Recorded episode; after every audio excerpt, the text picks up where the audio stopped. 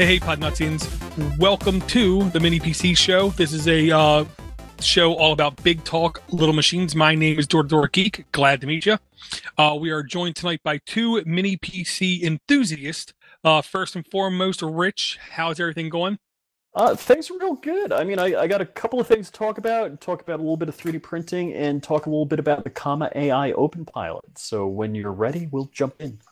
Very cool as always. Um, Brett, man, how how's everything going? It's going good. Um, been working on some uh, some lights, some uh, 3D printing also, and uh, it's been uh, enjoying making things too. So it's that's always the fun thing as well. Yeah, I mean, in my opinion, busy is good as long as you're not stressed out busy. Um, and I got to ask, how is the weather where where you're at there in uh, California?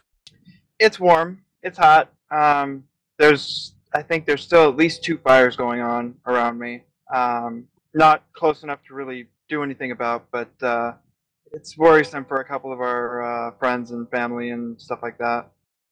Gotcha, gotcha. Well, I mean, without sounding dumb, number one, be safe. Uh, then number two, when you can, have some fun. Is the way that, that I put it. Um, I will. I, I, there's one link I want to talk about really quick, but first I have to say the big thank you to Tom O. Uh, he was a, a supporter of this show, and I will say, if you even supported this podcast for one month, we will show you um, thanks for the rest of Podnut's existence. So I want to say uh, thank you, uh, Tom O, for your support back in uh, 2017. And if you too would like to support this show, it's not difficult at all. All you have to do is just go to uh, patreon.com slash the mini PC show, all one word, link in the notes. And you too can help this podcast remain completely free from advertising. Uh, personally, I feel like advertising pollutes, dilutes uh, all content and makes it less credible, fills it with all kinds of nonsensical BS is the way that I'll put it in the most politically correct way I can. Um, first thing I got to bring up be, before anything else is said, this is an example of why I trust Pine 64 because I believe the most trustworthy government officials, for instance, are the most transparent people, aka they have absolutely nothing to hide. Um, Pine 64 came up with a uh, announcement on September 17th and they basically said on September 17th, they discovered that there was somebody accessing their Pine store uh, starting on September the 5th. So it was literally only 12 days. So if you made a purchase on the official Pine 64 store between September 5th and September 17th, I definitely encourage you to put, put like a tracer on your card just to be sure that nothing bad happens. They are fully open about everything that they believe was exposed, and they do not believe, without a doubt, in air quotes, that they can guarantee no credit card or other financial information was at risk thanks to them having the information salted and hashed on different servers is the way I'll put it. But they at least had the testicular fortitude, I'll say, to come forward. And yes, chatter in the chat is exactly right. And I'll take a, take another pause and say, Thank you, Red. Thank you, Charles. Thank you, Chatter, for coming out live to the chat. If you want to come out live to the chat, it's very easy. Follow us on one of the public spectacle forums, whether it is Facebook, Twitter, Discord, and we try to post when we go live. It was WordPress plugins not being kept up to date, having um, vulnerabilities to them. I'll just say personally, if it was me and I had a web store front end, there ain't no way in hell it would be running WordPress. But that's me. Now I have a question. Um, what would you run instead? Uh, I would run basically custom code. Okay. Yeah. Uh, only because of the um, safety uh, l- low hanging fruit theory, where if you run something that's popular, then people don't have to like work too hard to um, target you. No, that makes Well, sense. Yeah, and in the whole security through obscurity, the if you can't script kiddie it, there's so many sites out there that you can script kiddie. Why would you bother working so hard to hack Door to Door Geek site that's custom code? No, I'll agree with that. Um, learned uh, learned that phrase when I was in, I think I was 14 when I first learned that phrase. That was uh, that was a fun start. Yeah, Well, and- That's a story for another day, though. You know, I'll share with you guys individually a link to a podcast episode literally released today because you know I listen to a lot of podcasts. Uh, I believe it was called Unsupervised Learning, where he went over the actual definition of security through obscurity and defining when something is and something isn't security through obscurity and when it actually isn't a bad thing. Um, because there are times where it's not necessarily a bad thing. There's time where it, it is a bad thing, but it's a really interesting podcast. And I literally tried to emulate him in the beginning of the show about ads. He does it much more concisely. How ads are poison to the end product is the way that he put it. I'll say. Um, and I'll say put it like this: currently, Podnuts you can access via HTTP or HTTPS, and between us, I don't care because there's no sensitive information that you should be sending to podnuts.com. With that stated, I am looking at making the uh, do- the entire domain uh, strict uh, HTTPS protocol. I haven't pulled the trigger yet. I got to make sure all podcast in air quotes clients will work with it, and then when I'm positive it will work, I will pull that trigger. Okay, now Rich was nearly giddy when he pinged me like three or four days ago about the Comma AI. So, first thing I'll ask you, Rich, start from the time you open the box to your first drive till you finally reached your destination and like, you know, thoughts, feelings, and beliefs about the whole thing. Okay. Um, so I got it, I don't know, maybe a couple of weeks before I actually got the car. So I unboxed it and I, I did record an unboxing video uh, I got to edit it and post it because I was going to do a whole trip vlog, which I may or may not, you know, it's going to get posted in some form. Uh, the box is really nicely packed. It's really nice and secure. There's basically two components to it. There's the cell phone, you know, basically the brains of it, and it's the back of it's 3D printed, which is kind of cool and it's got a windshield mount. It actually comes with two, which I needed because I mounted it crooked and I had a problem with that. The uh, below that is the wiring kit for your vehicle. Now, my wife got a, she had a 2017 Hyundai Sonata Hybrid Limited, which was the top of the line. Didn't have every top of the line feature, but it was the top of the line, you know, that you could get. Great car. We loved it. But one day she woke up and said she wanted an SUV. Now, we do have an Envoy but she decided she wanted an SUV. The the Sonata got 40 miles to a gallon, which was really and I think I think it would get like 600 miles on a tank of gas, which phenomenal. But um, she looked at the RAV4 hybrid, liked the exterior, but the interior looked like a poor college kid's car. I'm like, hey, Toyota, Lexus, same thing. Let, let me check out what the Lexus hybrid SUV is. So the 450, so it's the Lexus RX 450h, and this thing is fully loaded. Um, but I'm going into the car. Let, so let, let me roll it back to the Open Pilot. So the Open Pilot, uh, I powered it on. I created an account. You, the Open Pilot is set up basically to be like a dash cam monitor.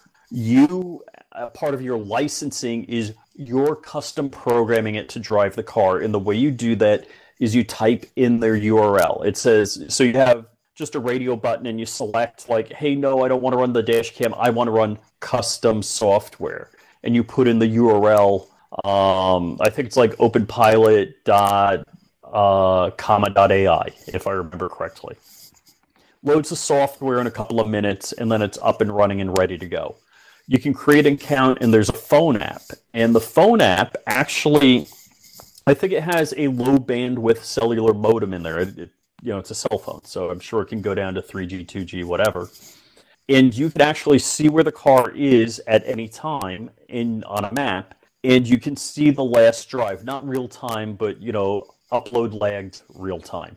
Um, anyhow, rolling back to the car. So the dealer picked us up in Albuquerque, drove us to Santa Fe. Uh, we we got the car. It was a had a little more cosmetic, you know, scratches and whatever than I had expected. But the car is phenomenal. I mean, it the car rides like my dad's 1970 Fleetwood Brougham. I mean, it, is just like you know a, a carpet, magic carpet ride, unbelievable. and the tech is a little. I think it's a look. I can fly a plane and land it without seeing. The tech was a little uh, up there as far as getting used to. It wasn't very obvious, but okay. So I, as soon as I got the car at the dealer, I started pulling it apart to plug in the Comma AI. And the Y harness, from the videos I've seen, plugs in on the right side under the mirror. It actually plugged in on the left side. So I'd written them, and then I'm like, eh, you know, let me try this again. Like a day later, after I futzed with it that the evening I got the car, and sure enough, I pulled over the side of the road, figured it was the other connector, got it all plugged in, but I had it mounted, cocked on the windshield, and it just kept telling me reposition and then uh, you know restart the initialization. Once I got it straight on there and got it to relearn, the thing was amazing. I mean, uh, you know, I'm new to adaptive cruise control, which the car had stock, which is a requirement for the Open Pilot to work. The thing will work up to 90 miles an hour. The lane change, so you turn your signal on to the direction you want to go, and then you tug the steering wheel in the direction you want to go. At highway speed, works really well. It, you're doing the checking. So the car doesn't check if you pull, you know, turn the turn signal on and pull in the direction of a car that's next to you, you're going to hit the car. So it's it's up to the old human to make sure things are right. So I kind of, you know, sat there with my hands hovering over the wheel, sat there with my arms folded, sat there with the arms my arms folded behind my head.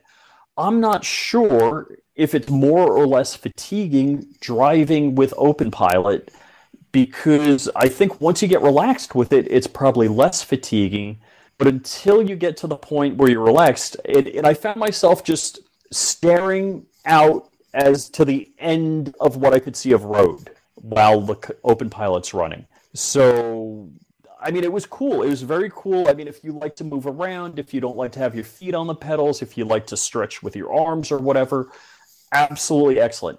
My wife is kind of terrified of it. So, um, I'm excited to use it. My daughter's going to college three and a half hours away. Our intention is to use that for the drive there. Um, it, it, was good even locally in stop and go traffic. It would go all the way down to zero miles per hour, like if you stopped at a stoplight. The I just playing with it. It seemed like to get it to go. I think it would go on its own once it saw a certain distance, but that was larger than most people would tolerate. I would hit the uh, increased speed on the cruise control, and then it would start to roll. So the only negative is in around town driving lane changes. You had to tug the steering wheel a lot to get it to change, and at that point, you might as well be doing the lane change yourself. So I I thought it worked really good. There were a couple of times it was maybe to the left of the lane where I wanted to be more centered, or to the right of the lane. It wasn't objectionable. It just wasn't um, what I would consider perfect. But I had no issues. I had a couple of times where like the lane was ending or widening or there weren't lines, and it seemed to handle that really well. Uh, so I'm I'm very impressed. I I don't care that it doesn't do lane changes at around town speeds, um, or it's just as much effort to manually lane change as it is to do the turn signal tug on the wheel uh, around town. You know, at highway speeds, it's phenomenal. I, I'm I'm super stoked, super impressed. Pretty much the only thing you got to worry about is if there's a hunk of tire or some debris in the road, because it's going to see if somebody's going to cut in on you. We've had people, you know, get in front of us, go slow, and it backs off, slows down. We've had the people leave, and then it accelerates back up to speed. I, I'm just real impressed with it. I, I think it's it's a phenomenal bargain at twelve hundred bucks. Yeah, and they're about to offer like a payment plan for it as well. Uh, you have to um, qualify for it. I- I'll say, um, if you take into consideration the price of something like a Tesla, and then you take a price of a in air quotes normal car, and then adding this to it, the cost savings is grand and great is the way I'll put it. Um, I appreciate the fact that it doesn't want to change lanes, but it wants you to initiate the lanes change, which to me is the way it should be. Um, on big highways is when it should be the most automated, and when you're literally like like downtown in a city is when it should require you to do the most work as possible. There's been many people talking about the four levels of driver automation, and the level four is when you're actually like inner city driving because that is the most complex, the most dangerous, with the most distractions and the most things that are possible to jump out in front of you. So it, it should be like the hardest one for it to do. Oh Yeah, yeah, I agree. it, I'll agree with that because oh no, you're good. Um, I like the fact that it's. I would rather have it on a on a big freeway type thing.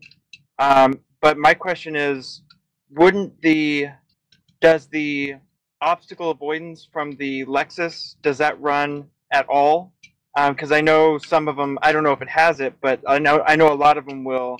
You know, warn you if there's something in the middle of the road, or you know, uh, I don't know what that has, or if it even matters. Yeah, so I don't have enough time driving the Lexus without the open pilot to know if it would warn me that there was, you know, a hunk of something in the road. I we also didn't come upon a hunk of something in the road in our like 2000 mile drive. So, um, Well, All I'll, ju- I'll just throw something in front of the road when, when I see you. Exactly. you Yeah, know I I can was- count on you. Yeah, I would say in in my newer minivan we just got, I want to say it's a 2017, no, 2018. It does have FCW front collision warning, and it only happens if you literally like tailgate somebody or it thinks you brake too late. Um, we've had it now Yeah. for well over a month. I think I've heard it like beep twice. One time we looked, I looked at my wife she, and she looked at me, and we don't know what the hell made it go off. Um, the other time it was uh the person in front of me did break quicker than expected. I definitely braked in time, but it was nice that it le- at least l- let me know. So Now, don't don't be shocked if it takes a month of like friggin' driving for it to show up. now will that hit the brake for you? No, on my Honda Odyssey minivan, I believe it will just do a auto a audible warning and that's it. Okay. Do you have So- the Honda Sense? Is that what it's considered? I honestly, I don't believe so. I believe Honda Sense came out 2019. Okay, okay. Yeah, I, I don't. Yeah. Well, and here's the thing, Rich. Hugging to the left of the center lane, if I had to guess, which of course I don't have a PhD, and I didn't hack a PlayStation or an iPhone like George Hotz, who's the guy behind Comma, but if I had to guess, the the software did not take into consideration the width of your individual car, so it defaults to be as like close to the middle line to the left marker as it possibly can thus sometimes will allow unnecessary um widths to the right of your car Yeah, all all in all, uh, there was nothing offensive. Let me just say there was some fine tuning, and so the the Comma AI, you can steer. It'll pull a little in one direction or the other, but you can steer. But if you hit the gas or the brake, then it disengages, and you have to re-engage. So uh, very very well done, very well thought out. I'm I'm real excited about it. And one of the things you didn't mention is after you spend whatever money on a Tesla, it's another eight thousand dollars for the autopilot, which is kind of crazy. I at least I think.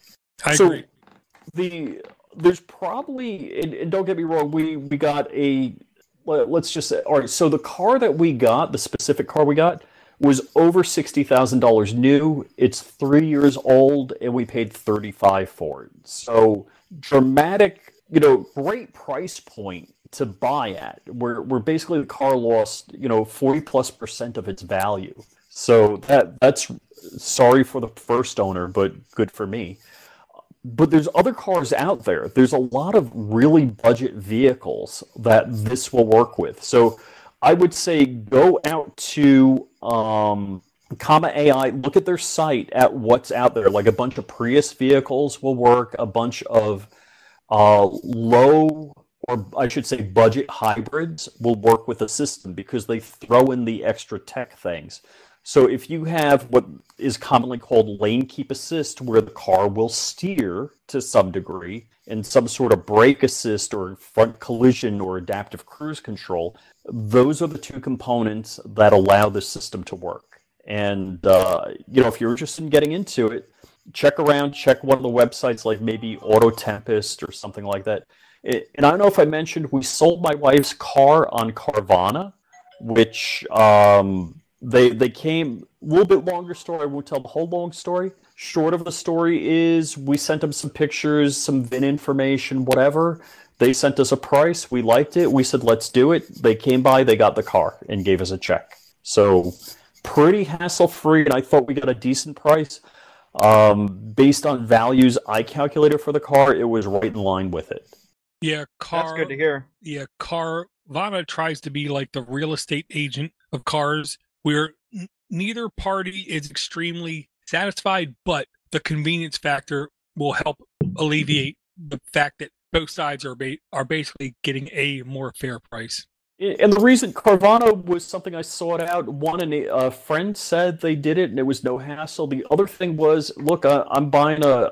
I don't have a trade-in vehicle, or I do have a trade-in vehicle per se. It was just geographically undesirable. I wasn't going to drive it 2,000 miles to get the car, you know, the new car, and drive that 2,000 miles back. So it, it was, you know, beneficial for me to get rid of the car locally and uh, that that was pretty pretty exciting. I mean, the whole the whole thing was a lot of fun.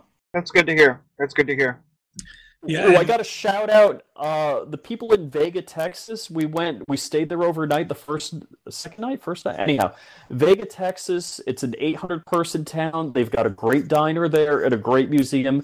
If you're driving through Vega, Texas, and stop, definitely, definitely, it's worth the stop. The food at the diner there and the museum uh, is fantastic. I'll, I'll have to send Dora a link to include in the show notes, but and tell them Flying Rich sent you. I'll do that next time. Well, where uh, where in Texas? Which side? Uh, well, uh, you know, I went through from Santa Fe all through New uh, Texas. Was it on what route was it? God, I gotta look that up. Give Santa Fe is more west, almost southwest. I have no idea. I drove through it, but you know, I'm horrible with directions. That's why I was interested in that Comma AI. Okay, so Vega, Texas is off I 40, and it was the Milburn Price Cultural Museum. And let's see, the Hickory Inn Cafe. So uh, those two places definitely stop at. And if you do stop there, tell them Flying Rich sent you. I had a fantastic time with those people.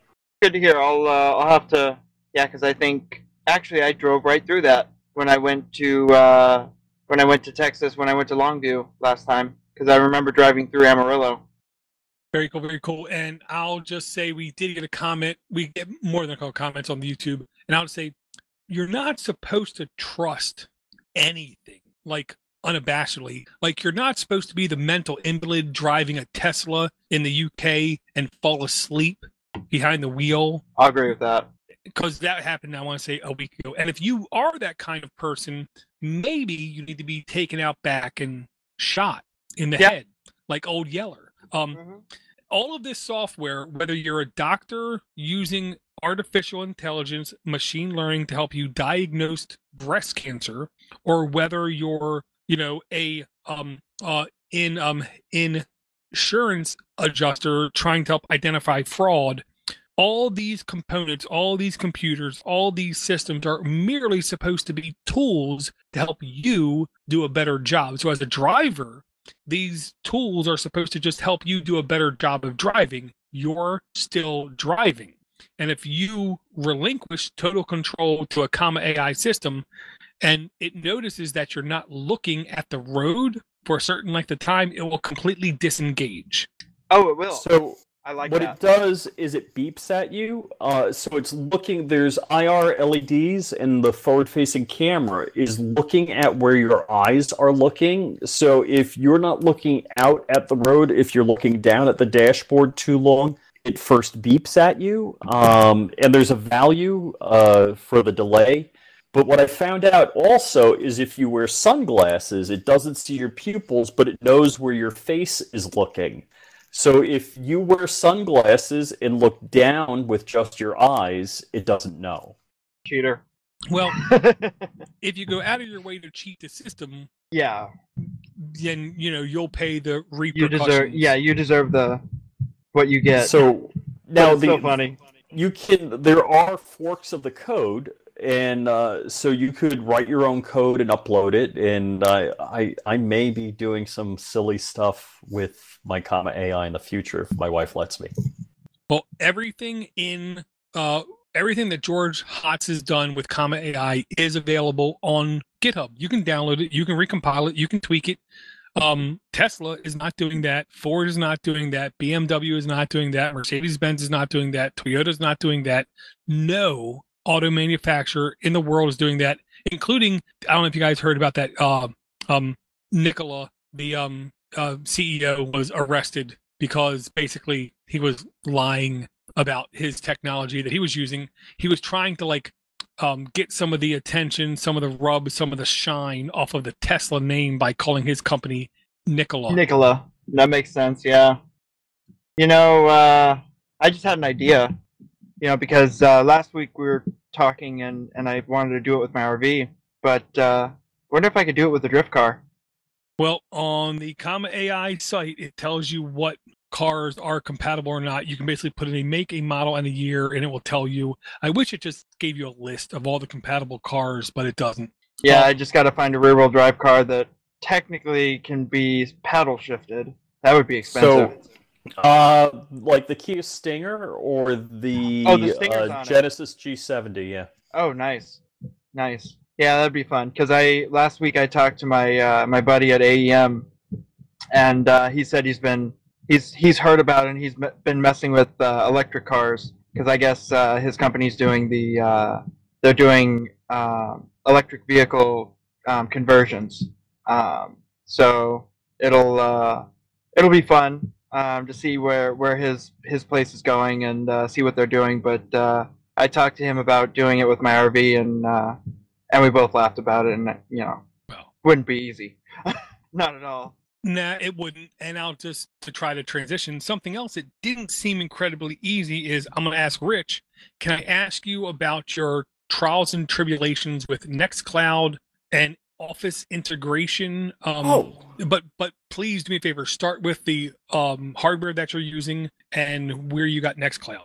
Okie doke. Uh, wow. The, that's kind of a question I wasn't prepared for, but uh, good good question nonetheless. You can do it. So, um, what I ended up doing is uh, so this is kind of a cascade of failure that led me to this issue. And the reason I I have been running Nextcloud for a long time, but I didn't necessarily have a need to run Nextcloud with OnlyOffice. And what I was trying to do, uh, my wife's hard drive failed at her Windows machine. My wife is a Windows holdout. Sorry.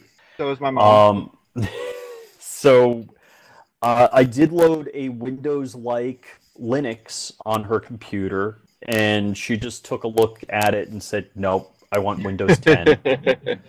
um, she wouldn't even touch it. You know, I brought up a browser, I brought up like uh, an OnlyOffice document, and that was it.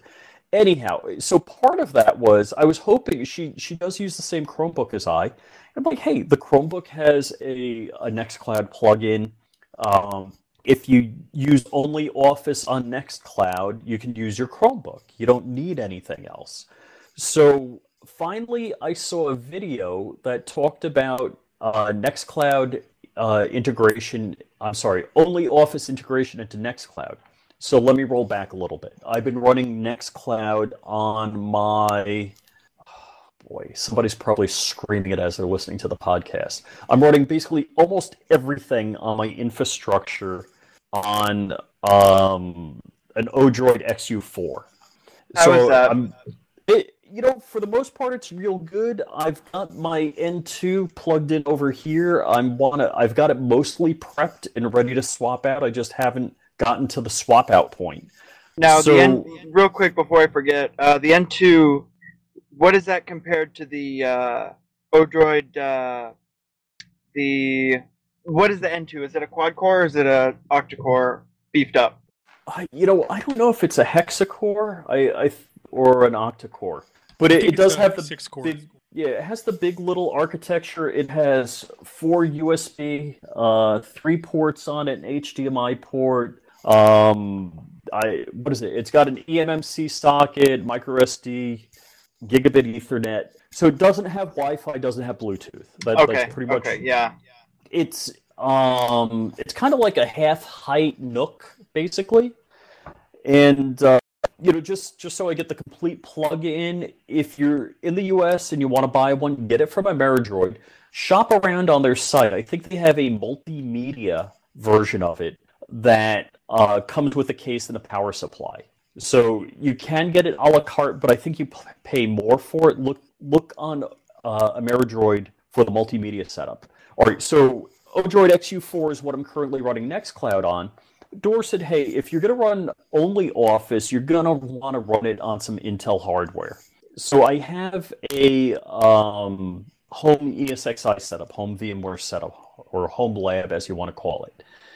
The unfortunate thing in the VMware world is they have what's called vSphere integrated containers. Well, there's nothing integrated about it. It's actually much easier to run um, like uh, a Linux distro with Docker on it than to run the integrated setup. So that's that's kind of the hitch on it. So what I actually did do is I downloaded a VM, and the VM has OnlyOffice and Nextcloud on it. There is some configuration that you need to do on your LAN for DNS. You can edit your hosts file for it, and that'll work that way.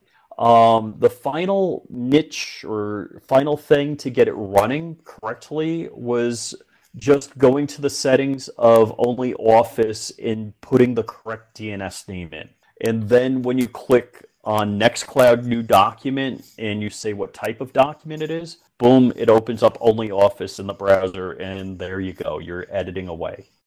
That's nice. I, I like that. Um, the difference I see um, on my, I guess you could say beast setup is is I'm running Unraid, which I really wish they would start making for uh, the ARM architecture because Unraid is just it's a good setup. Um, and I have multiple things running, but but it it comes integrated literally with a Docker uh, with a Docker um, setup already running. You know, when you install Unraid, it has Docker, it has VMs, it has you know different different things you can run. Um, but I'm not a uh, much of a server person, so I'm learning as I go. And it is so far I haven't had any major problems that I couldn't that either weren't my fault or that weren't uh, very easily fixable. And I'm running uh, Nextcloud as well, so I just I haven't done any Open Office with it yet, or OnlyOffice. So I want to make sure I get you the URL. So okay, it's uh, Univention. So it's univention.com where I got the VM from, and uh, I'll I'll drop that in the YouTube chat here. Very cool. And it looks like the um, Odroid bundle um, is the Odroid N2 CoreELEC Edition, where it comes with the power supply, the full case. So it looks more like a set top box. It looks like the uh, production batch should be available in October 2020. Um, it goes up to uh, four gigabyte model, which I will say everything I've seen this, even though it's a two gig or four gig model, it outperforms the numbers that it provides. It's that like good. Yeah, I've I've run some test rigs um, with the Odroid XU4 and the oh gosh, who who's the other one um, where it had the PCI bus? Why am I losing it? They, uh, what, what's the SBC? It's a larger SBC and it has the PCI bus on it. Uh, Or you got one of those. Pro? The raw, yeah, Yeah, the Rock 64. Uh, is it Pro? Rock 64 Pro? Yeah. So- the, uh, Rock 64 is basically just a Raspberry Pi type computer. Ra- uh, Rock 64 Pro is slightly bigger. It has basically a full PCI 16x bus on it. So what I did, uh, and I've mentioned this in prior mini PC podcasts, is just I did a test rig and I was running uh, on the Rock 64 LVM, which allows you to just plug in a whole bunch of drives and it does a virtual file system across them, and then plug that into a switch and then have the uh, N2 run. Boy, why am I slow tonight? Um, Plex. Sorry, running Plex, and that ran fine. I was kind of shocked at how good that worked. yeah. I have. Uh, let's see, I have too much stuff to count. That's why I'm running it on a bigger thing. But uh, but that's really neat. I like that. I like that idea. I I like the idea of having you know multiple mini PCs running in a quote unquote 3D printed 10 inch rack. That's something I've wanted to do for a while, where it's 10 inches wide and and you you build it as a small mini rack with each um, mini PC in its own little compartment.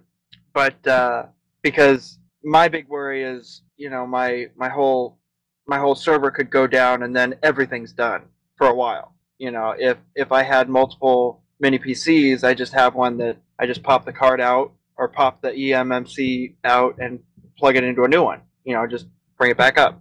But Yeah, uh, I, so here's the problem. Um, when something is running off of one SBC and it doesn't reach out to other resources, it's easy to rebuild that. Like you can image the micro SD card and and then you can just burn another SD card and like say you have the SD card fail. But Yeah. when it becomes something um, you have to be very a lot better at documentation. It really scales exponentially on the complexity when it's six months later and you got to rebuild it. So if you do a system where you're using um, one thing with logical volume manager, you know, one SBC and the other SBC is doing, you know, hosting containers that reach out to that LVM for storage, all of a sudden uh, the, it gets pretty complex, and you got to have copious notes and good backups. Because when you have to tweak that in the future, it, it's going to be a bit of a bear. Yeah, no, I'll, I'll agree with that, and that's that's one thing I'm very, very bad at is uh, is taking notes, and that's one thing I've been working on, just trying to document better, and that's that's been a bit of a challenge for me. I'll just say, trust me when I say I understand. Uh, documentation is the OCD, ADD's person's like utter weakness. Um, Yes. and I'll and I'll say timing is everything. The real reason I asked Rich to go into his OnlyOffice, and I don't want to say woes, but his experience, because nothing with these Pi devices seems to work as soon as you try it. You always got to tweak. You always got to try something else in order to get things working. Because by the time somebody documents something, libraries changed, operating system has changed, so things on top of that changed. But there's an ulterior motive. Um, line oh, do-do-do-do-do, 205 the notes. And I'm bringing this because this really, truly shocked me. Um, like, you know, I can't, I, there's the, the words are really hard to come up with. Okay. Nextcloud files and notes uh, for secure and easy note calibration. Now that I think about it, I think I actually put the wrong link there. Yes. Okay. Sorry.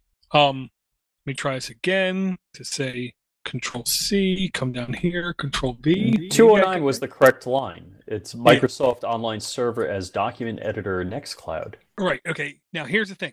With today's release on September 16th of Office Online Integration App, enterprises, enterprises, enterprises can use self-hosted Microsoft Office online server to view, edit documents with from within Nextcloud. This enables companies to operate an MS Office environment on a private, secure server with familiar user interface and full compatibility with MS Office formats. So you Huh. can literally host an MS Microsoft Office server interface on your private Nextcloud server. You can literally DNS black hole every Microsoft server that has ever existed, and this will still work with complete functionality. The enterprise license, I'm sure, ain't cheap. I gotta say that out like first and foremost. But for But Microsoft yeah, for Microsoft to allow you to have full 100% guaranteed compatibility with all Excel documents, all Word documents, all Access files, all PowerPoint presentations, like everything in Office without having to communicate with a master server. Sorry for offending anyone, with the main Microsoft server, and yet have it in a cloud type ecosystem is one of those things I never thought Microsoft would allow. Never thought they would either, actually.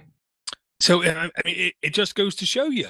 Um, when I say something isn't possible, isn't probable, isn't going to happen, the only thing that is true is like my now like 10 year dead mother from the South Bronx would say, well, you never know.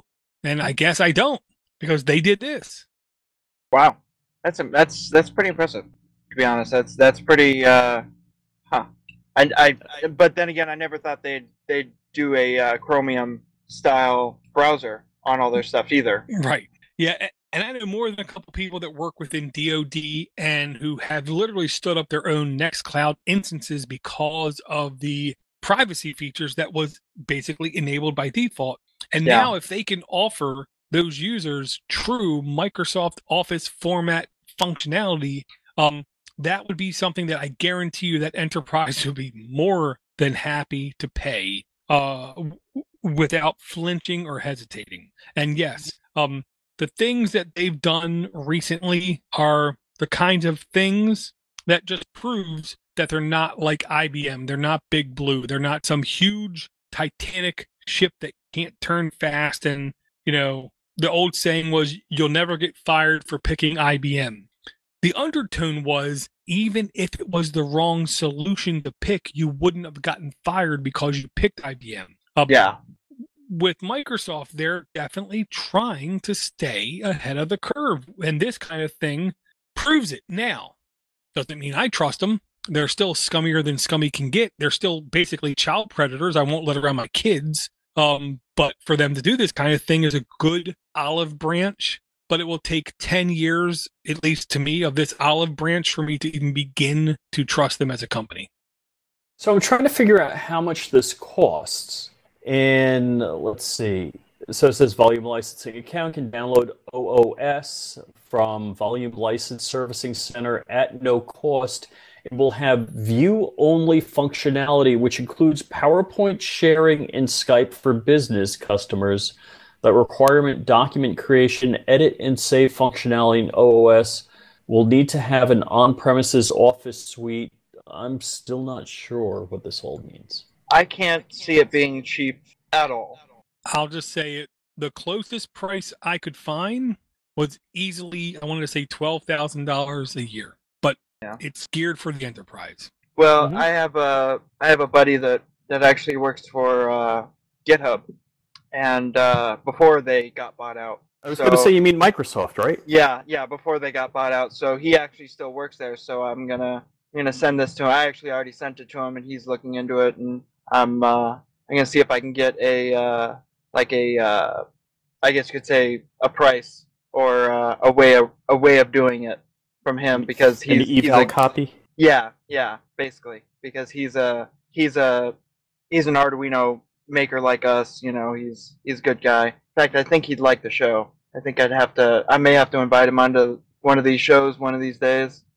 As long as his mic isn't crapped, he's well invited. Um. Yeah, he it definitely is not. He's he, his big thing is synthesizers. So he has a studio grade mic. So very cool. Um, and I do want to talk about line 206 in the notes, at least just for a moment. And it's because Mozilla has gone through a lot of things this year, uh, just like everybody else, where things have changed, priorities have changed, jobs have changed. Uh, Mozilla had to fire, I want to say, 250 people, which was over, I think it was like 20% of their staff. Um, so in the last like 10 days, they had to discontinue two services they offered for free. One of them was Firefox Notes. The other one was Firefox Send. Uh, Send, they admitted they had to drop because people with um, bad intent was using it to share files that were not legal. And when I say not legal, I don't mean like they were copying movies. I'll just say they were copying things that would have been very welcome on the island that Jeffrey Epstein owned. Wink, wink. Eh. So, with that stated, uh, Nextcloud basically can help alleviate anyone who is transitioning away from Mozilla Firefox Send and Mozilla Firefox Notes. And I can attest to this. If you have the Notes application installed, it's very easy to send a link to anybody and say, let's collaborate on this text document. Or I have a file. Let's say the file is hypothetically the movie 1917 where all they do is walk for two and a half hours, but somebody really wants it really bad, so I can just send them a link from my Nextcloud, and I can even say this link will deprecate in two days. So you better hurry up and get it because after that it won't last anymore. Um, the share feature inside Nextcloud is surprisingly robust, is the way that I'll put it. And again, Nextcloud is the kind of thing that if you want, you can install on a VPS host you get from like DigitalOcean, or you can install it on a Raspberry Pi and port forward the ports forward, uh, or you can even install it in a VM and just say, I want this to be a my my gradable solution and ownyourbits even offers a docker image called NextCloudPi. So it's literally just one command away in a docker interface where you can install in air quotes full blown nextcloud and get the ease ability to open up a collaborative notes document or share large or larger files with anyone with very very little friction. Actually, uh, I can attest to the uh, Docker image because I think that's the one that I'm running um, on my Unraid. It is ridiculously easy, and I have 62 gigabytes being used right now, and I have you know 18 terabytes, which I don't know how much that would cost, uh, you know, from Google or or wherever. But the fact that I own it, the fact that it's mine, the fact that I can share it um, I have a reverse proxy running on my my own website, so I can send anything very easily. Um, it's just really neat. In fact, I have my uh, um, some of my family on it too, which is also nice because they are afraid of Dropbox because you know. Condoleezza Rice. well, yeah. Yeah, she got she was appointed some position inside Dropbox with a, which a lot of conspiracy theorists believed it just allowed the federal government easier access to get any file off of Dropbox that, that they wanted. Yeah, I didn't. I actually didn't know about that. So, but that makes that makes a lot of sense. Yeah, I make it when you're, yeah. But just the fact that I own it and it's all you know built into my RV, so which is just for fun, you know, mainly. Well, it's one of those things I firmly believe even playing with Nextcloud, whether it is on a Raspberry Pi, in a VM, or on genuine x86 hardware, it gives you a much greater understanding just how far free Libre open source software has came to truly come close, like razor margin close to competing with the big boys. Whether it's OneDrive, whether it's Dropbox, whether it's Office 365, whether it's any of those other solutions out there, um, because Nextcloud has calendaring s- solutions, email solutions, file synchronization solutions, file sharing uh, uh, solutions. Um, it even has some streaming audio solutions built into it. Um, and the truth is, it's only going to become more robust with time. So it's the kind of application I follow because I'm really excited just how full featured and how rich and how smooth it's going to be in 2021, 2022, 2023, to where it's going to start to compete with some really big heavyweight applications. You know, I I see it. I agree completely because I can see it. Um, I have absolutely no issues with it even now. Um, but then again, I don't use it to its fullest extent as far as you know uh, as an office solution. I use it for data backup. I use it for data sharing. I use it for you know, and the synchronization features on it are ridiculously. I mean, they're just as good as anything. And you know, as long as you have a good upload speed, you know, it, it doesn't it doesn't have a problem with anything. You know, I haven't had anything, you know, fail or anything. Yep. Well, like long and short of it was when it was ownCloud, I had it running on a Banana Pi Pro for it was over three years with zero downtime. I Um, remember that. Yeah.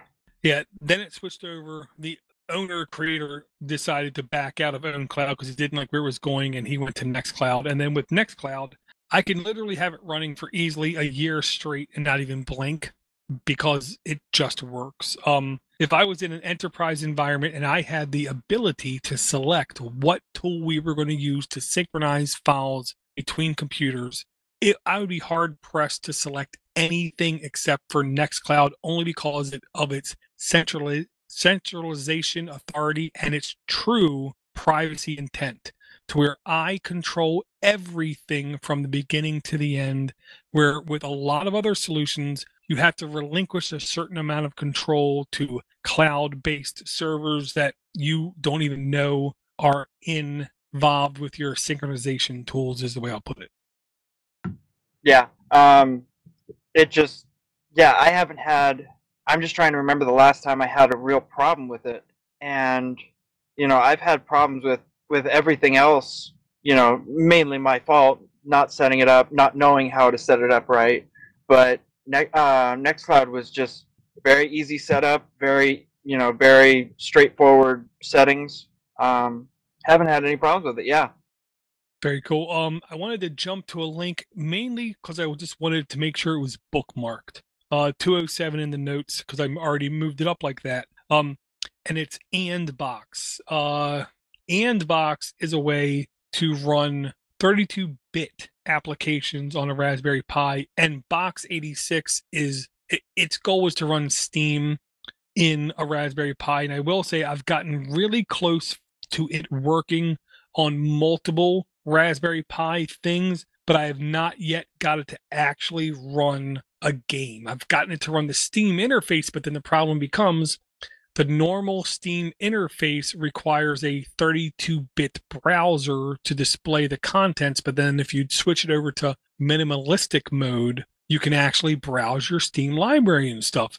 But I haven't yet gotten it to the point to where it can install games and play games. But if I smell what this is cooking kind of thing, it's going to be maybe another month or two to where you'll be able to load up a Raspberry Pi image, load Box 86, and you'll be able to actually load and play some lower end games with maybe some easiness. And then maybe in a year from now, you'll be able to play a fair amount of games with a little bit of issues, I'll say. Um, I'm I I just want this in the notes because I want to keep pinging this, keep trying this because one day I'm going to load it up and it's going to actually work. Yeah, and I've I've I've seen you. Uh, I've seen how how close you've gotten on it, and it's you know it's it's awesome. It's it's good to it's good to see it getting closer and closer, and you know I've seen you you know getting closer and closer. Yeah, I mean so far it's a damn tease. It's gotten so close. Yeah, I've seen that, you know, and it and it's and it's frustrating, but it's also really exciting. Oh yeah, yeah, yeah. Another link I absolutely had to bring in the notes, line 210. I'll start with I understand people who are not fanatical about the idea of the PinePhone. It's 150 bucks. It's not going to knock your socks off. It's not going to run the latest Fortnite or Crysis or whatever, but it's not supposed to kind of like if you get a Chromebook and expect to run, um, you know, some crazy Blender post processing things. It, that that's not how it works. Um, but PinePhone did uh, talk about they now have released a 13 in one multi boot solution, is the way that I'll put it. Uh, and there will be a link directly to it as well, um, to where they're going to try to enable basically developers to have a ridiculous amount of operating systems, multi boot, and big shout out to Joe Heck. This is the kind of thing that Joe Heck has been working on and off for like two or three years to where he wants to enable multi boot ARM based systems to where you can have one SD card in your device because now you can have, literally have a two terabyte SD card in your device. And in the boot partition, you can have this multi boot option to where you can say, Today I feel like booting up to Postmarket OS. Tomorrow I feel like booting up to Android. The day after that, I decide I want to boot up to Manjaro. The day after that, I think I want to boot up to Mobian. The day after that, I want to boot up to KDE Neon. And it just keeps going on and on and on with the PinePhone basically bringing this into their ecosystem, you'll be able to now simply insert this pre-configured SD card into your device and you can start a 13 in 1 multi-boot operating system. Um, If this is not like what I would call a hacker's delight, I don't know what is. I'm kind of uh, stuck on a on a different. Uh, I'm I'm excited about the PinePhone because I I definitely do want one. Um, my problem being, I'd want to do way too much with it to where it would not end up being a sustainable phone because I would just screw with it too much. But uh, I'm actually kind of looking at the uh, Raspberry Pi touchscreen monitor online. Uh, let's see, it was line 220. I just want to jump to it real quick because I've never seen someone with such small hands using a uh, a touchscreen. So if you look at the uh, pictures, it looks like it's a 15 inch touchscreen, and it's Yeah. it's really funny. Yeah, I mean that's where you got to make sure that you read like Where in, you know, yeah, in, in, in like old B old like eBay things. You got to make sure you read the description because yes, just looking at the picture, that's like a 17 Oh. inch screen. oh yeah, Oh, it's yeah. great. Yeah, No, that yeah. Yeah, they they definitely got the scaling off on the hand. That's an adult hand just scaled down to like 50%. Oh yeah, not e- not even because I have the original touch um, the touchscreen for the Raspberry Pi, and it's it's the size of a big phone. Cuz re- realistically, my Note 8 is what 6.2 inches diagonal. Yeah, yeah, I I mean, so seven inches isn't much bigger. My Exactly, my yeah. hand would cover most of the phone. yeah. Yeah, no, and I- yeah. every every single image they show of this Oh, screen yeah, is it's dramatically inaccurate. Oh, oh yeah, yeah. it's it's Wow. It's, it's just fun to look at mostly. that that is so totally scammy. It is, but I'm not gonna lie, I would still like one to play with. Uh, unfortunately, it's still seventy seven dollars. Which you could get the uh, the captive um, ten point touchscreen for the Raspberry Pi for I think sixty or sixty five or something now. But uh, but yeah, I, I need to get a new one because number one, I dropped uh, I cleaned it with uh, isopropyl alcohol and it left um, watermarks or alcohol marks inside the screen. And that I cracked. sucks. Oh yeah, it's horrible. And I also uh, cracked the corner of it off. So yeah, I probably should get another one eventually. Okay. I'm gonna make a request. We go to line 209 for the $10 Lilliputian computer, and I just bought one for $15. It's in stock. No, in it says it'll be uh, on the 29th, whi- which is how many days away? Ooh, that's But it comes with all right. So here's the shocker: it's a one gig RK3328, the Rockchip. Yep.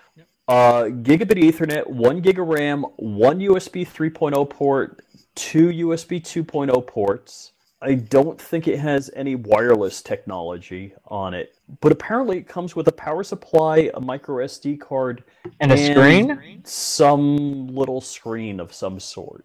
That's that's kind of that's really neat actually. For I like 15 that. bucks. I mean, Yeah.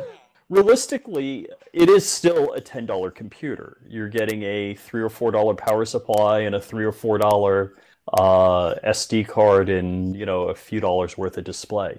I know, but for that price, it seems Sixteen by crazy two serial display. Yeah, the ser- it, it- the fact that it's a little serial display is just it's kind of I I really like that because I love those little serial displays. Sixteen bucks, and you're absolutely getting the value for your money. Definitely. Now, Very cool.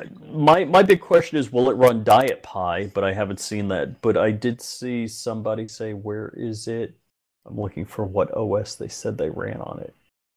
I actually have uh, I have probably a hundred. Uh, one of my neighbors refurbishes for a company that uh, he was doing uh, head headsets, headphones, and they they told him to keep all the uh, all the extra wires. So now I have about a hundred. Uh, let's see, what are they? Optical um, audio dri- uh, opti- optical audio cables, um, RCA splitters. Um, three three pin audio jacks and uh, five volt, five hundred milliamp uh, power supplies. About a hundred of each. Oh, cool! So you're Yeah, so- Pi ready. Yeah, I'm pretty much Pi ready on that. Well, I don't know because it is only 500 milliamps, so I don't think many Pis aside from Mm. the uh, the what is it Pi Zero would be able to run it. Would be able to run off of it. Definitely not powering anything on the USB port. Definitely, you're right. Yeah, and for those of you out there that think you need three amps or whatever to run a Pi, you need the amperage to power the USB ports. If you're not running anything on the USB ports, you should be fine as far as you know running the CPU. Yeah. No, I, I I ran into that issue a few times that uh, I didn't realize that you know the the Pi doesn't pull as much power as a USB does by far. Correct. Yeah, and there's a link I did want to bring. Uh, it was thanks to uh, Captain Zero who joined us live here in the um, YouTube chat. Uh, line 213. It's called OpenCanary. Okay. Oh, The- I want that.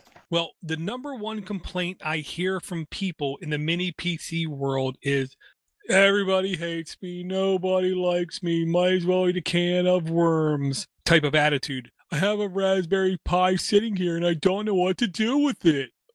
God, no imagination whatsoever. Okay, period. If you Yeah, have an I'll agree with that. if you have an extra Raspberry Pi, the perfect use case for it, dare I say, perfect use case for it is to turn it into a honeypot, aka one of the best mouse traps that have ever existed, is the way I'll put it. Um, and there's a link to a another maker, is what it's called, uh, on GitHub. They have an OpenCanary, and it's basically a script where as long as you're running default Debian, not Ubuntu, not DietPi, not Ubuntu Mate, not Armbian, not any of those things. If you're running raw Debian, I was able to get this to work on an SD card because the beauty of Raspberry Pis is you simply replace the SD card and voila, you can test it out. And it literally gives you every single command that you need to run step by step by step by step. And then it will basically show you how to basically install this OpenCanary, configure it to work with your email client of choice, whether it is a SMTP solution, an IMAP solution, or Gmail solution. And then it will instruct you how to install SFTP, FTP, web servers, and basically say if someone is trying to access this service, you will immediately get an email. That's what a honeypot is. It basically presents itself as a low barrier of entry solution on your network. So hypothetically, if your wife, child, or significant other, whatever, is running a Windows device and then goes to a sketchy domain and then gets an infection, and that infection tries to scan the local network for vulnerable devices, it's going to hit that honeypot. And when it hits that honeypot, it's basically like tickling the underbelly of a reptile to where it will just become giddy and send you an email to let you know this IP address tried to access this thing at this date and time. So you'll know, honey, your Windows device tried to access my honeypot at 202 p.m. And then they'll be like, well, I, I wasn't doing anything special. I was just browsing Instagram. Well, there you know, their device is now compromised and pwned. That's interesting. I like that. I uh, got to put that on my dad's com- or put it, put that on the network with my dad's computer on it. Well, The, uh, And you hit the nail on the head. The more untrusted the network is, the more this is needed. The more this is where you need to buy like an old Raspberry Pi 3, install this and put it in your mother's network, your father's network, your brother's network, your sister's network, your nieces, your nephews, people who don't understand how computers are. And then you set the email address to your email address. So you can say, you know, oh, mm, cousin Joe, I don't know what you've been doing, but in the last day, your computer got compromised. So maybe you need to take it to a computer specialist.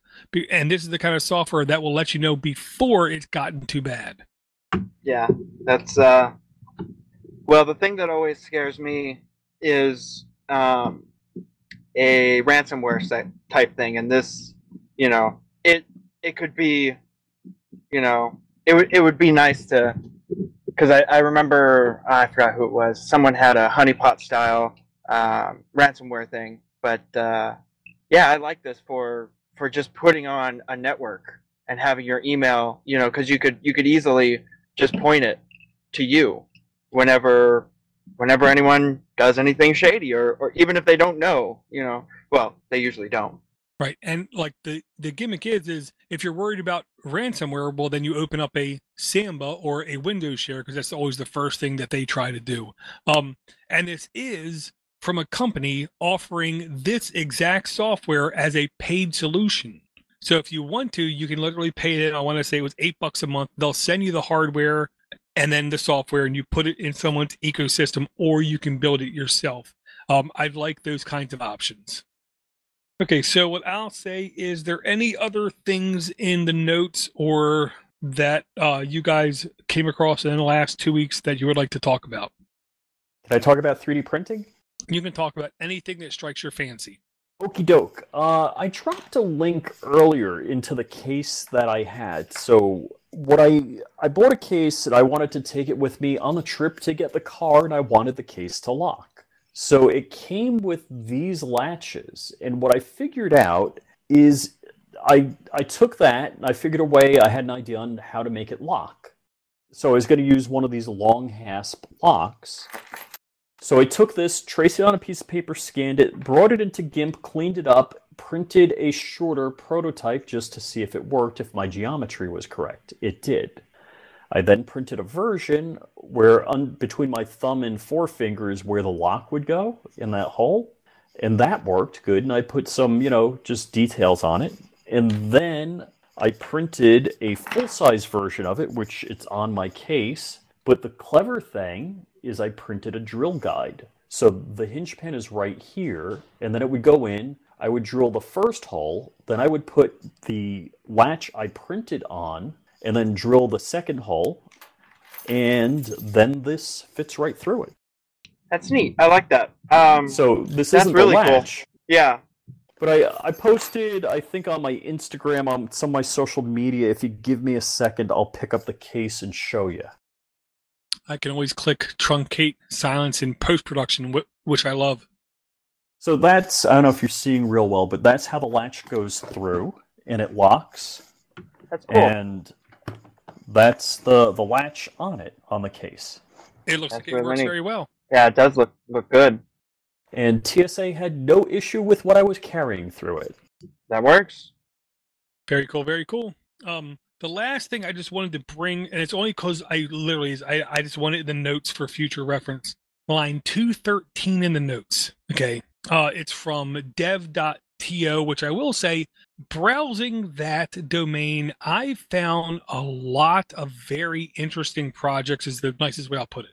Some of them are very weird. Some of them seem unbelievably useful. This one is called how to set up a smashing dashboard on your Raspberry Pi. Now, Ah, door. Why did you have to send this? I know, I know. Uh, Oh, you everything, suck. everything is about presentation. You know what I mean? When you go to a fancy restaurant, half what you're paying for is the presentation. Same thing with this thing. And it, I'll say this it's running DietPi rich, so it's one of those easier things to set up to where you can set up what, what they call smashing dashboard. And when you go through all of the code, you go through all of the ASCII characters, you type everything out to make it however you want it to look.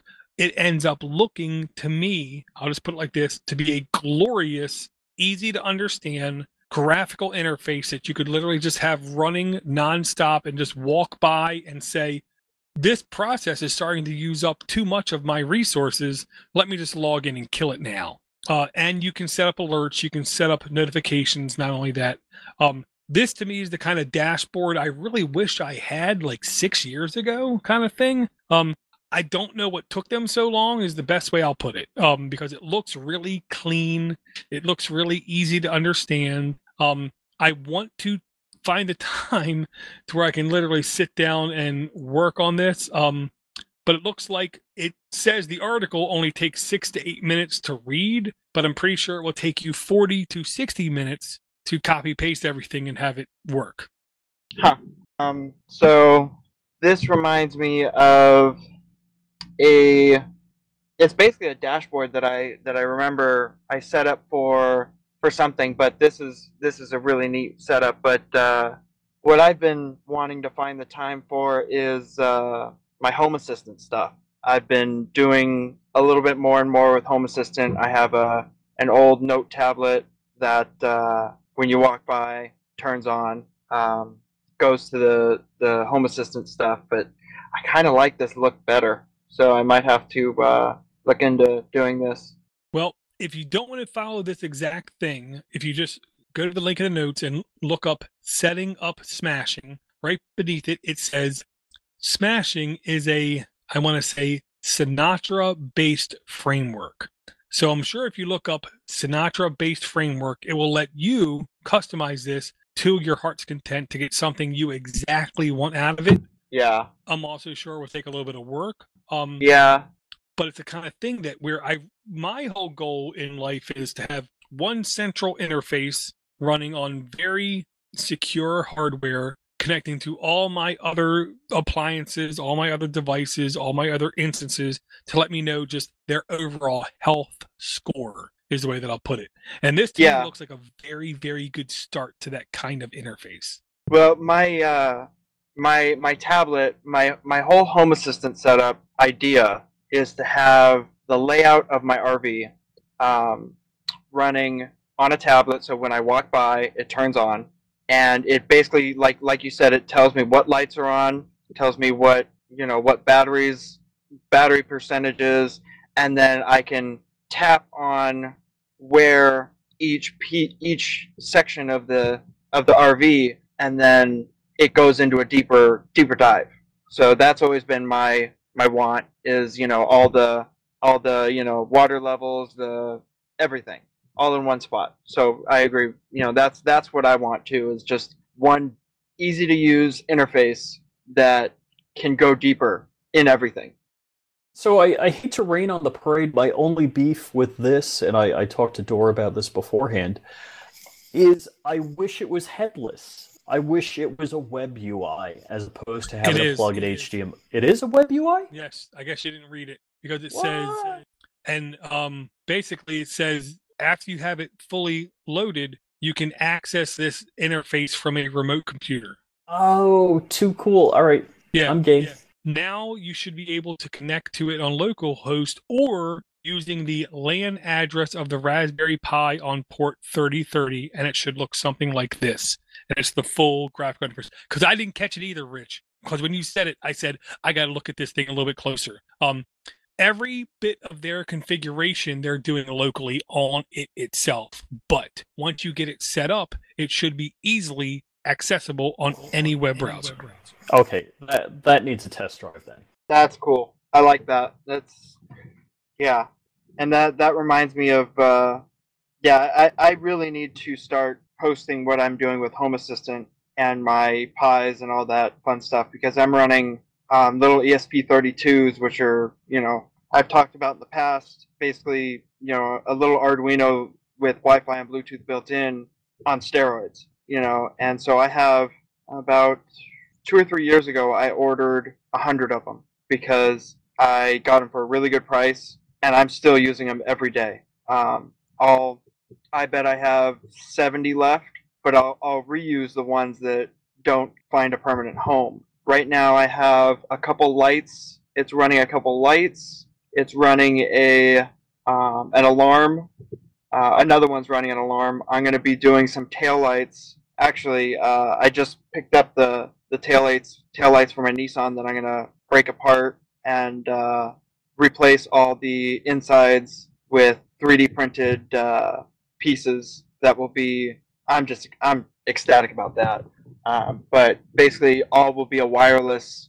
Um, I'm going to be setting it up with an ESP32 to run the brake lights, the the uh, the blinkers, backup lights, all that fun stuff. But I'll also be able to have a little web interface that I can connect to and change the theme. So the original theme I'm going to go with is three round, um, three round taillights, and I'm going to make it a Pac-Man theme. So the whole underglow is going to be blue. It's going to have white, um, white pieces Yep. going up. Yep. And then each taillight, when you turn on the blinker, it'll have it'll have Pac-Man eating, you know, pellets as it goes by.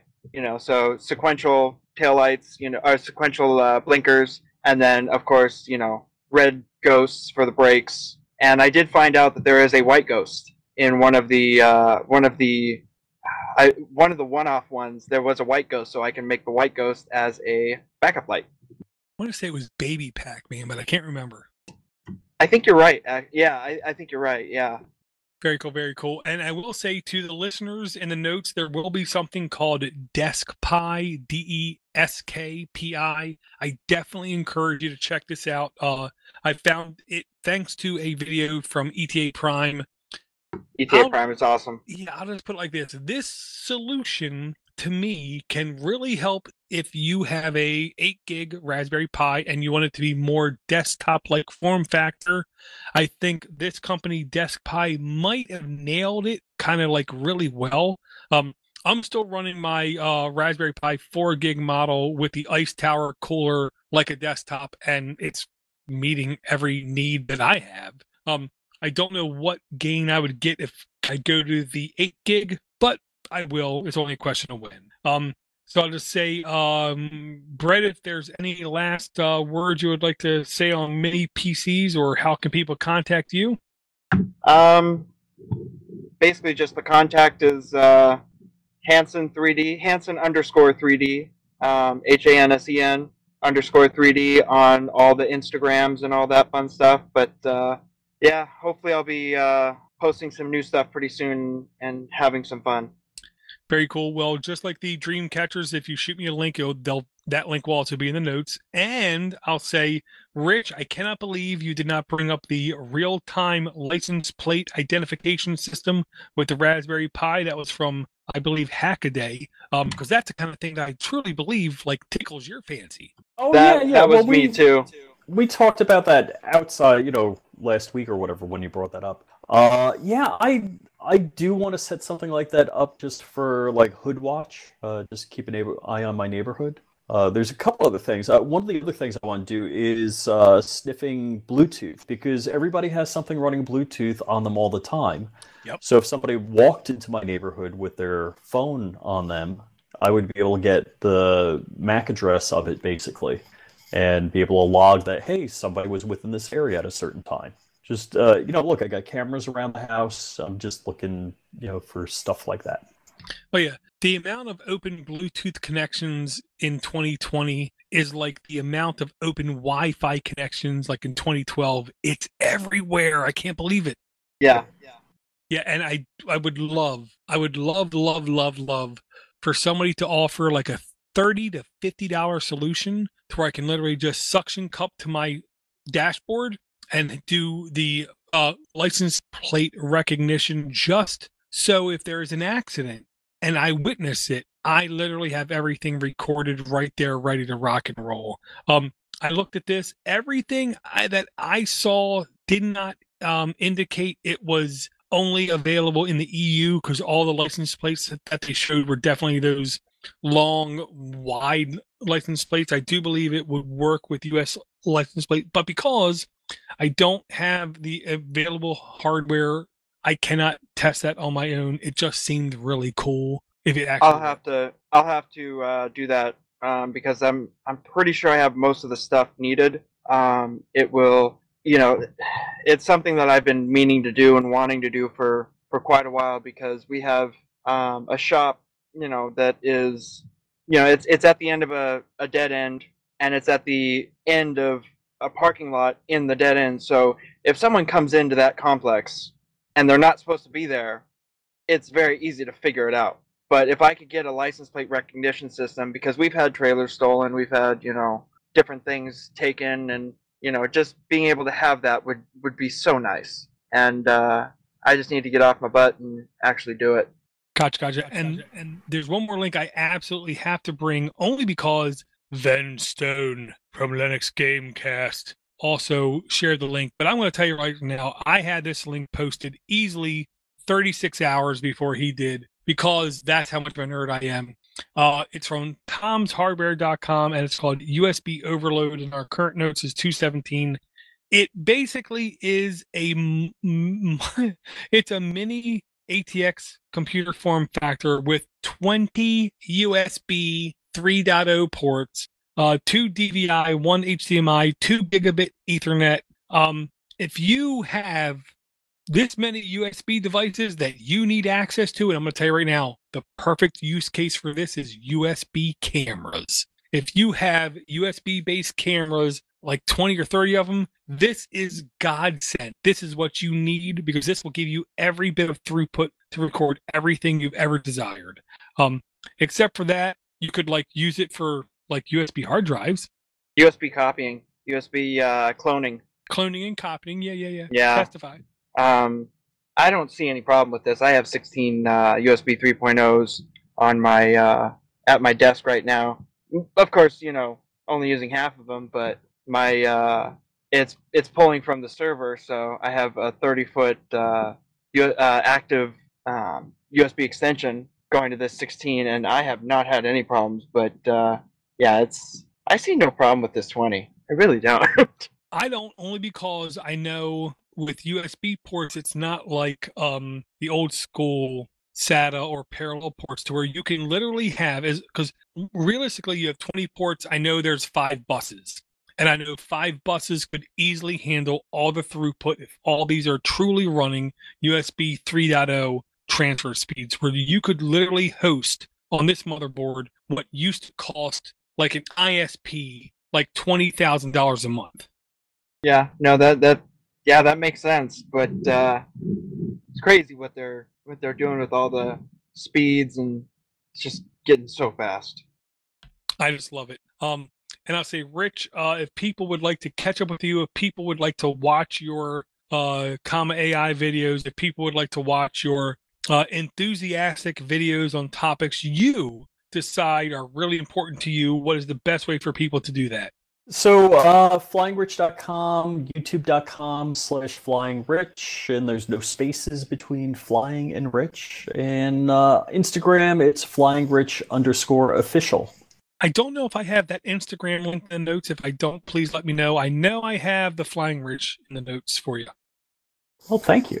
Well, that's what I'm here for. Uh, since we don't take ad revenue, we take revenue from our local affiliates, and those affiliates are Brett and Rich, and people like Red, people like Chatter, people like uh, Christian who come out, people like Charge, uh, Charles, and Swift who drop by in the chat. Uh, those are the people who are important to us, and the people who should be important to you as well.